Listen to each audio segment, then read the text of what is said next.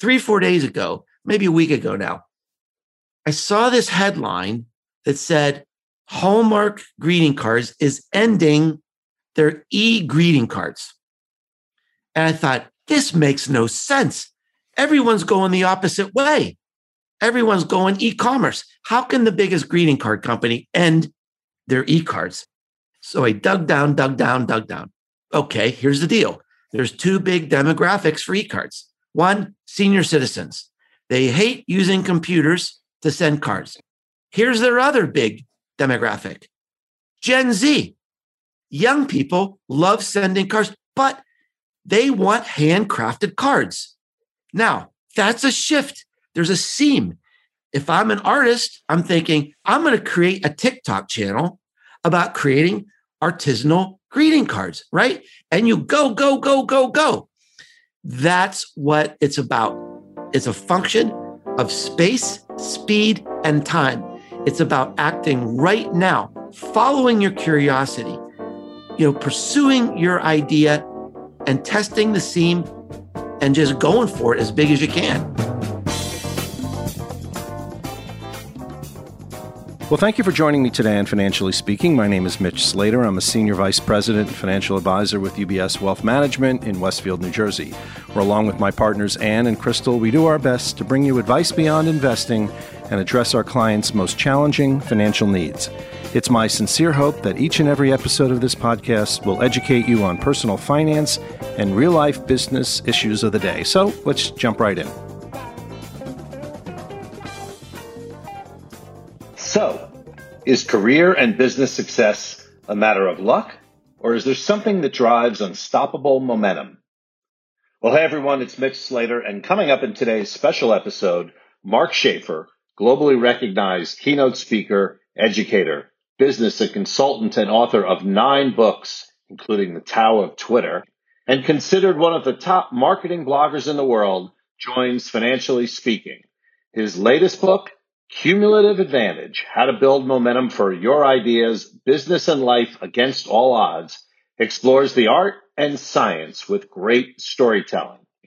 I'm joined this week by another marketing expert who, after selling a successful brownie brand business and being a senior executive for other brands like Slim Jims, and then made quite a splash in the wine industry for many years, now has his own marketing business and also is a well respected blogger and this week will be my guest co-host. Oh, did I tell you he's like a brother to me? Literally. Jeff Slater joins me, and I hope you enjoy what I felt was a lively and purposeful chat with Mark Schaefer. Listen closely, take notes on this one. I know I did. Well, first of all, welcome, Mark, to Financially Speaking. And I'm really so grateful to have you on today. And as an added bonus, I've asked a very accomplished marketing consultant that is really like a brother to me. All right, he's actually my brother, Jeff, who, in full disclosure, Mark has worked with and chatted with before. But one thing I learned from my time working with Larry King, and actually one of the last podcasts I did with Larry before we lost him, is he said, Mitch, this is your show. You decide what to do. So I wanted Jeff Slater on today. So, Larry, I'm doing what you told me. So, welcome, Jeff Slater, my brother. Right. Yeah. Well, happy to be here. Well, great. be part of this conversation. Well, it's a pleasure. So, Mark, first of all, during these days of pandemic, I always start off the show with just kind of a check in to see how you and the family, everybody's doing. Well, doing great. I'm doing much, much better than I was one year ago. One year ago, I was probably shaking on a on a couch somewhere with COVID. I had got the disease pretty early on, and today I had my second vaccination. So oh, I'm, I'm, I'm, yeah, I'm good to go. I'm good to go. Great, great. Well, I'm very glad to hear that. So I'm going to let Jeff go in the leadoff position today and let him start things off. You know, Mark, I always like to get a sense of how do you think about who you are and what you do? Because you do so many different things, but in your mind, when you chat with people informally, when they ask like the Mitch Joel question, who are you and what do you do? Who are you and what do you do?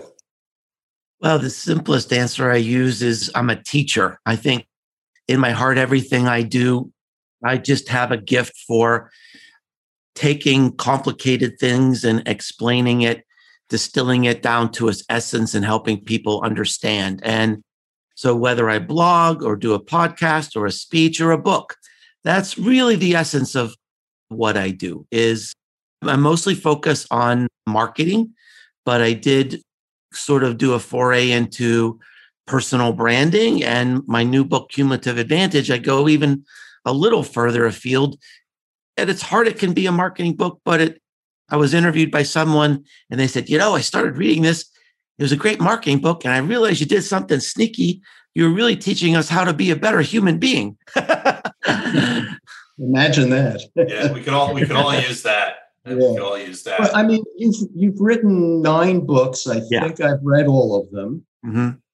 what's the thread that runs through all of these books thematically that you're following because you know when you look back at it sometimes it makes a bit more sense that you wouldn't see as you're writing each of the books but is there a a theme or several themes that you would say are just always present that you're chasing on your teaching journey yeah i think at least the, for the last decade there's definitely been a trajectory to my thinking and my work. There's been an evolution that you can see come to life through the books.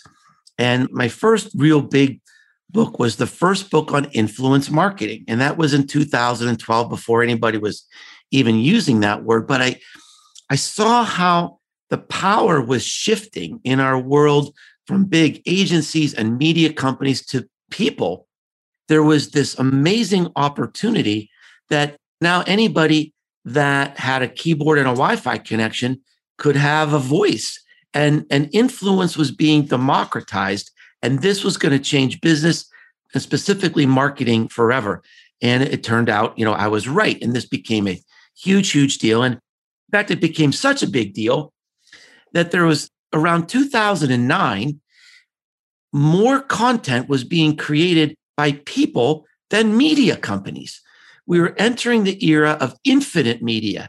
You didn't need to have a federal license for a broadcast signal anymore. Anybody could create content, and the amount of content has gone up, up, up. And I struggled with how do we connect in this noisy world? How can we be seen? And that's really the theme for the last 10 years. How do we become the signal against this wall of noise? And then I wrote known, which is applicable to individuals what is this? How do we stand out? How do we become known in this world of overwhelming information density? And then marketing rebellion. What, how do companies respond when the customers, the people, they're in charge now? They're in charge of their own customer journeys. They've got the accumulated knowledge of the human race in the palm of their hands. They don't really need us like they used to. And now, my latest book, here we are in 2021 what dawned on me, Jeff and Mitch, is that even if we're great, even if we're doing our greatest work, it's likely that we're still being buried. There's just so much competition. And I've got lots of examples of this. And I struggled with okay, what do you tell someone? How do you encourage them? What do you do next? And I came across this idea of momentum that if you're sort of leveling out and stuck in a certain mode, how do you recharge and build momentum to take you to the next level? And I actually found out that there's a lot of research on this in the field of sociology that really hasn't been applied to people and businesses before. And that became the genesis for the new book. One of the things I, I wanted to ask you about, first of all, I want to thank you personally for known. That's what put me really over the edge to push even harder to get this podcast. I'm one of the first financial advisor. I am a first financial advisor at UBS to do a podcast. Took a long time to get it done, but after reading Known in 2017, that really made a big difference. wow, me. that's a great story. Really, Thank you. Really I'm, very humble. It may have been that profile of that young girl, Fanny Slater, that you wrote about. Right. You know, I, really I, did read that chapter. Very, I'm sure it had something very familiar. I don't know. Maybe I saw her on Rachael Ray. I, I can't remember. But one thing I thought was interesting about the new book is that you hired what's known as a sensitivity reader. Yeah. Can you describe that a little bit? What's Sure. that all about? Well, I think at the very highest level, I'm pretty realistic about my world. I'm a middle aged white guy stuck in my house in the middle of a pandemic while the world is raging around me. And I kind of dive into some weird and sensitive areas in this new book. I'm fine if I take an opinion and someone doesn't agree with it. I'm not fine if I use words and language that inadvertently offend somebody. That's just freaking lazy, right? And so I decided, look, no one can be in tune with all the nuances of this world. And so I went the extra step, hired this woman. She's basically a civil rights activist and a poet and a leader in the gay community, a wonderful writer. And she was brilliant. She read my whole book word for word and then, you know, made little suggestions here and there. You know, an example would be, gosh, Mark, this word, I don't know if you know this, has two meanings in certain cultures. Maybe you can use a different word here. So there was nothing really egregious that she found, but she just gave me the confidence that I was being as respectful as I could possibly be to my global audience. That's wonderful. That's so Yeah. rare and so wonderful. You know, cumulative advantage. As I was reading the book and the five themes that run throughout it, I had to go back and reread the seam section several times, not because it wasn't clear, but because I thought it was so powerful. Mm, And it mm. was such an important idea that I think you lashed onto. Can you articulate a little bit about this notion of the seam and how that fits in with momentum and building career? Yeah, I'm glad that meant so much to you. Sort of a fun fact is that chapter at one point had the potential to be the entire book. It was an idea that actually I was developing with a professor at the University of Chicago many years ago. I actually, he was my teacher, and it was it was the funniest thing. He was my teacher at the University of Chicago. And then years later, he called me for marketing advice, not knowing I was his student at the University of Chicago. Completely random thing. And then, you know, I was a big, big fan of him. Then we started looking at ways to collaborate. We started developing this idea of how strategy had changed. When I was a young man in business, I was a big fan of Michael Porter, and he wrote 20 books, and he was the godfather of business strategy back in the 90s. His creating strategic uh, or uh, creating competitive advantage book was just amazing. And yet, a few years later, his consulting company went bankrupt because he didn't really anticipate the speed of business. And so it occurs to me that strategy, when I was a young guy, was 250 pages in a five year plan. And today it's more about looking at the shifts in the world, looking at fractures in the status quo that are happening all the time, minute by minute, and looking at how do I apply what I do? How do I apply my strengths to that shift? And how do I burst through this seam as fast as I can, as powerfully as I can, and see if I can either share my ideas or make money off of this? And let me give you a quick little example ripped right from the headlines. Three, four days ago, maybe a week ago now, I saw this headline that said Hallmark greeting cards is ending their e greeting cards. And I thought, this makes no sense. Everyone's going the opposite way. Everyone's going e commerce. How can the biggest greeting card company end their e cards? So I dug down, dug down, dug down. Okay, here's the deal there's two big demographics for e cards. One, senior citizens. They hate using computers to send cards. Here's their other big demographic Gen Z. Young people love sending cards, but they want handcrafted cards. Now, that's a shift. There's a seam. If I'm an artist, I'm thinking, I'm going to create a TikTok channel about creating artisanal greeting cards, right? And you go, go, go, go, go. That's what it's about. It's a function of space, speed, and time. It's about acting right now, following your curiosity, you know, pursuing your idea and testing the seam and just going for it as big as you can. Well, that is so true. In fact, I happen to know that my brother Jeff helped our mother, who was nearly 94, pretty amazing with technology, to buy most of the cards for the year using, I don't know if it was Hallmark, Jeff, but one of the sites, right? It was. No, actually, what her complaint was is when she goes into a greeting card store like a pharmacy that sells cards, they don't have the selection that mm. she wants. So when you yeah. go online, you can buy the all this, you know, it's unlimited. Yeah. Tail, and you buy whatever, you know, there's 18 cards for a great grandson turning two. Yeah. Yeah. Yeah. You know, yeah. Yeah. Yeah.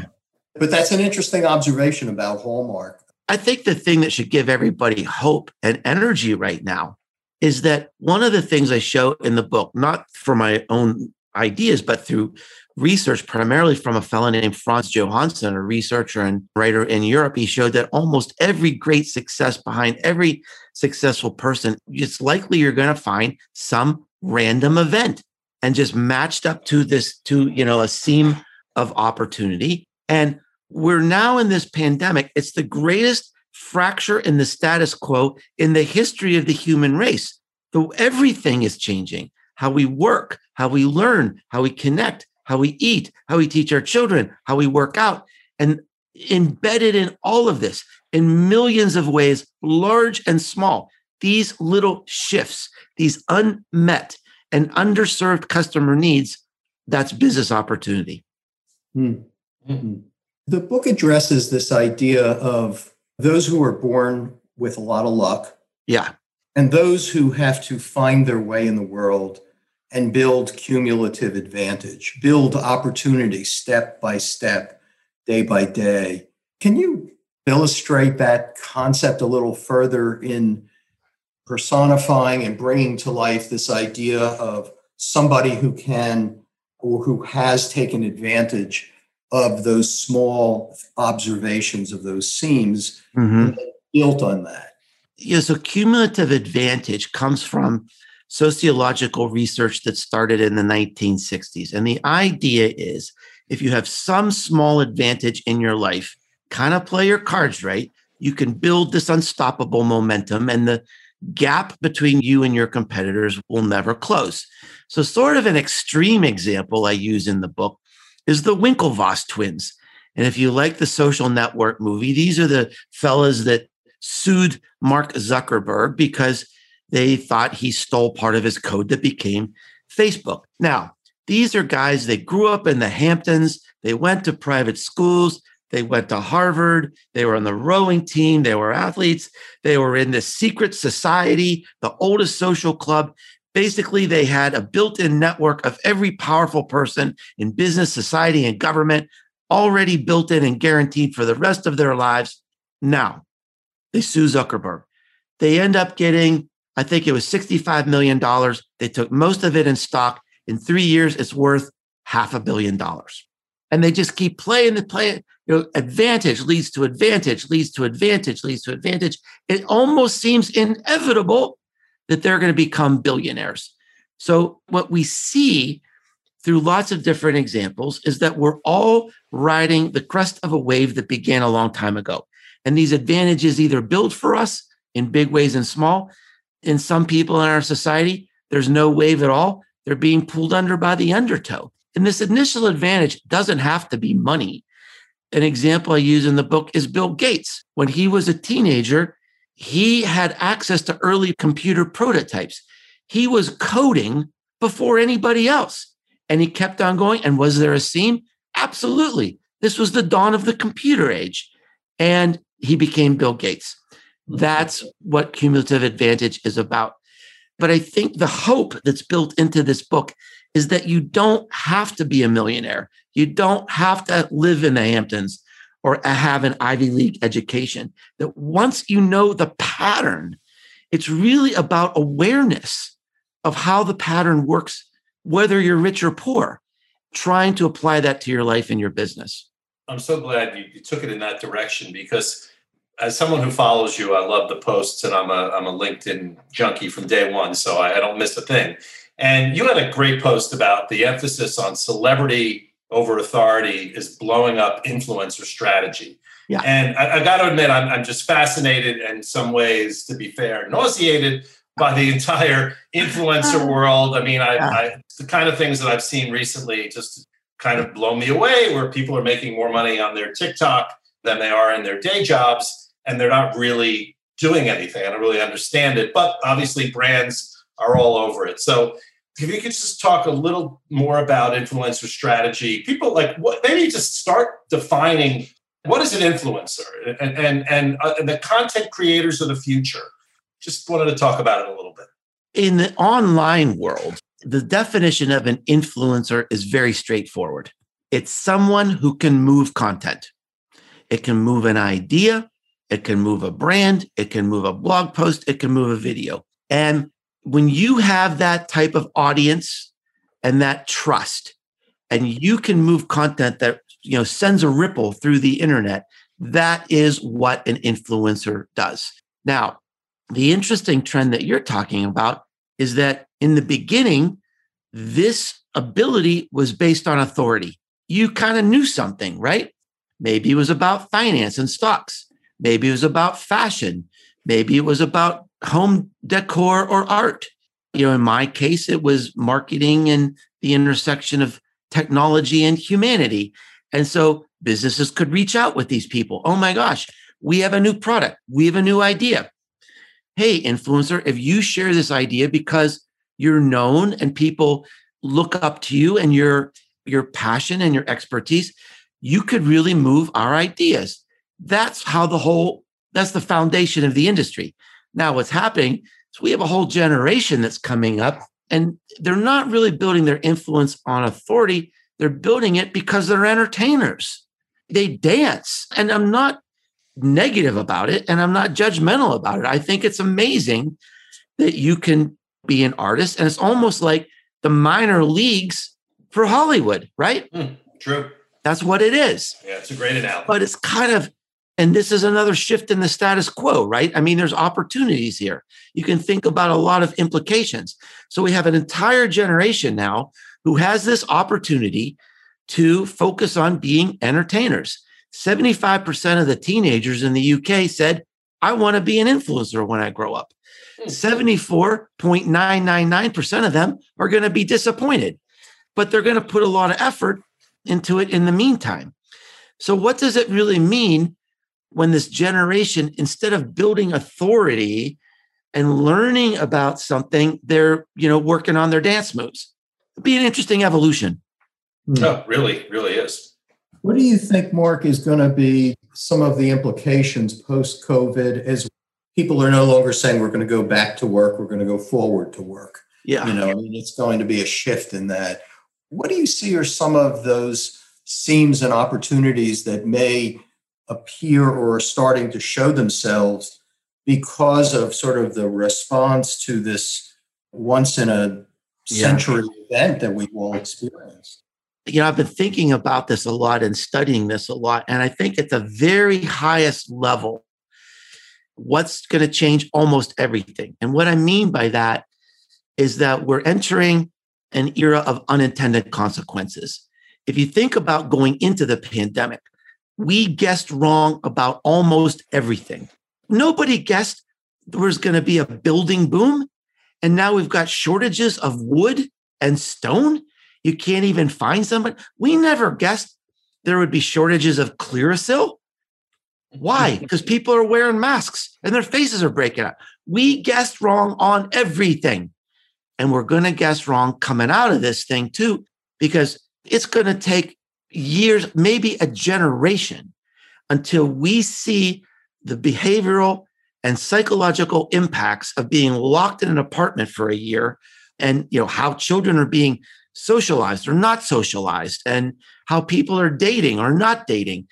So on a very very high level it's an era of unintended consequences where the number one skill set for a business or a marketer right now i think is humility. To just be humble and say we don't know what's going to happen we are going to have to listen and learn and study and rethink everything. That's the mode we have to be in right now. One of the things that we're seeing is that during the pandemic, this was an interesting thing. So you said you helped your mother sort of get oriented with how to use e-commerce to get greeting cards. What happened during the pandemic is that children took over the e-commerce function in the family. Because they're so proficient and we got to order everything online now. The children are saying, "I'll do it, mom. I'll do it, grandma." So children have become the e-commerce decision makers now in a disproportional way. Huge change. Who's the real customer now? Mm-hmm. We're going to find out. Is that going to snap back? I don't know. Probably not. Everything is changing in so many ways. I just think this idea of safety and security is going to be huge. We need to be in a touchless society. You know, specifically, let's say in banking, what does that mean for an ATM machine? What does that mean for, for banks that are built on relationships and you know your neighbors? And people are saying, you know what? I don't really want to go to the bank anymore. They're sort of being conditioned to stay home and just, I'm hearing this from people that they're feeling weird about being around people again. Mm-hmm, mm-hmm. So, how's that going to play out? How's that going to play out for our businesses? You know, we just have to be very, very humble and, and patient and watch everything so closely. Watch for these fractures in the status quo as opportunities. So it's going to be a fascinating time. Yeah, absolutely. And it's interesting how what you were just saying, because it kind of ties into probably my one financial question of the week, even though the show's name financially speaking, which by the way, I credit to Jeff and my Aunt Annette when I had a radio show in the 90s who came up with the name. But I think it's safe to say that many things have just been such changed. And I mean, as Jeff knows, I have a thing for rock and roll, for example, and especially Bruce Springsteen in that world. I didn't know but, that. Uh, well, it's a shocker. It's a shocker. But you can join. You can watch Bourbon and Bruce every Sunday night on Facebook. I show a new bourbon and I play Springsteen. That's a separate thing. First time I promoted that on this show. But anyway, I wanted to ask about a trend that's happening on the financial side of the music world. Artists selling their publishing rights. Yeah. The guest on my show was Johnny Rzeznik, the lead singer of the Goo Goo Dolls, mm-hmm. who happens to live down the street. Mm-hmm. Just happens to. Great guy. But he talked about why he had to find a way, and the pandemic really showed him this, to monetize his work. And yeah. like Bob Dylan did, sold his publishing right for millions. Yeah. But that being said, down the road from you in Nashville is Taylor Swift. Right. And she took a very original way for a content creator to respond to these legal challenges. Mm-hmm. You, of course, commented that on that a few days ago, highlighting her emotional intelligence. Yes. So I just wanted, uh, before we, we finish this, I really wanted to go a little deeper on that because I just find that so fascinating from so many different perspectives. Well, you know, it's funny the subtitle of the new book is How to Build Momentum for Your Ideas, Life, and Business Against All Odds.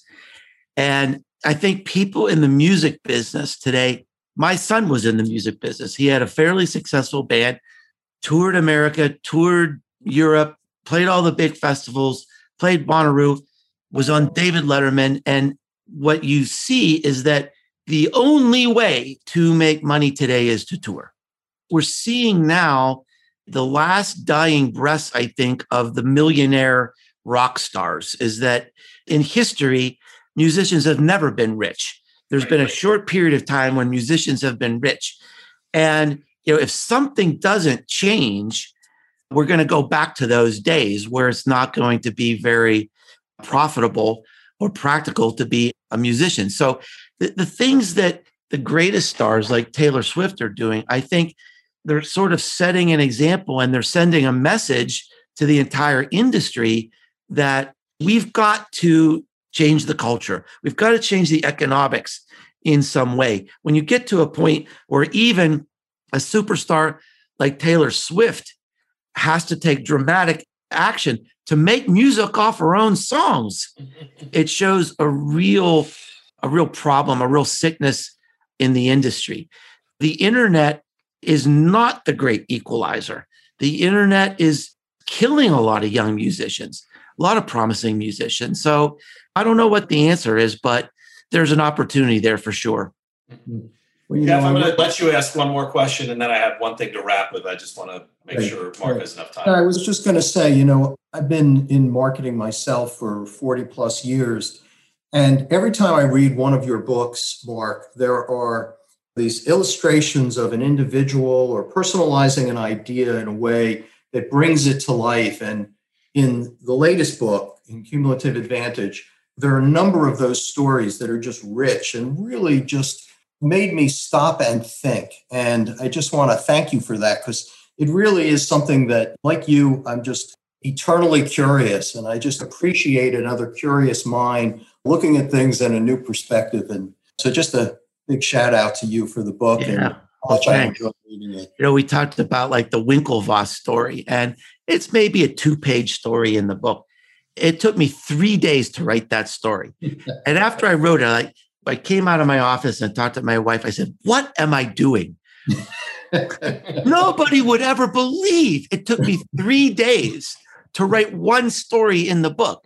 But I do put a lot of care. I do put a lot of craftsmanship in the book to be very, very careful to just pick the right people and the right stories to move my narrative along.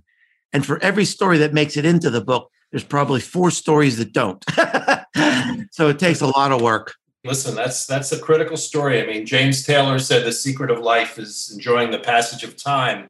But yeah. I really think it's learning about the Winklevi at the end of the day because yeah. really that story kind of says it all. the only billionaire twins, I think, on the uh, Forbes 400. Yeah, that's, that's for sure. Only set of sure. twins. Yeah, exactly. So before we wrap, I always end the show asking this question, which Many may ask, but I love hearing people's response anyway. So you are granted a giant billboard, probably a digital one for you. You could leave a message for the world to see. Mark Schaefer, what would it be and why? There's one message that I that I try to end many conversations and certainly every one of my speeches with. And it's this idea to be more human. That's really the key to business today my marketing rebellion book the subtitle was the most human company wins i believe that with every fiber in my body the most human podcast wins the most human insurance company wins the most human bank wins and i think we have to look at everything we do every text message every email every phone call every meeting every presentation every customer complaint and think about how do we approach this in a way that's more human? And not only I think do I think that this would really make a dramatic change on business, I think that would make a dramatic change on the world. And so that's always on my heart. And my billboard would probably say something like that be more human.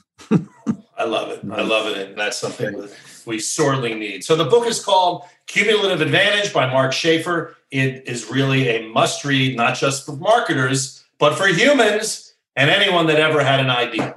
We will link, of course, to the book and all of Mark's work, his brilliant podcast, his top 10 blog, and you don't want to miss his watercolors on Instagram. We haven't even gone there. They are spectacular. That's a whole other show, Mark. I'd love to hear, love to hear more about that. Thank you, though, for taking time today. And, and a shout out to my older brother, who lucked out and got the hair gene in our family. Apparent for anyone that does see video here. I only got the bigger shoe size. What can I tell you? Thank you to Resonate Recording for my post production work. And as we say at the end of the show every week, when it comes to saving for your financial future, pay yourself first. Have a great week.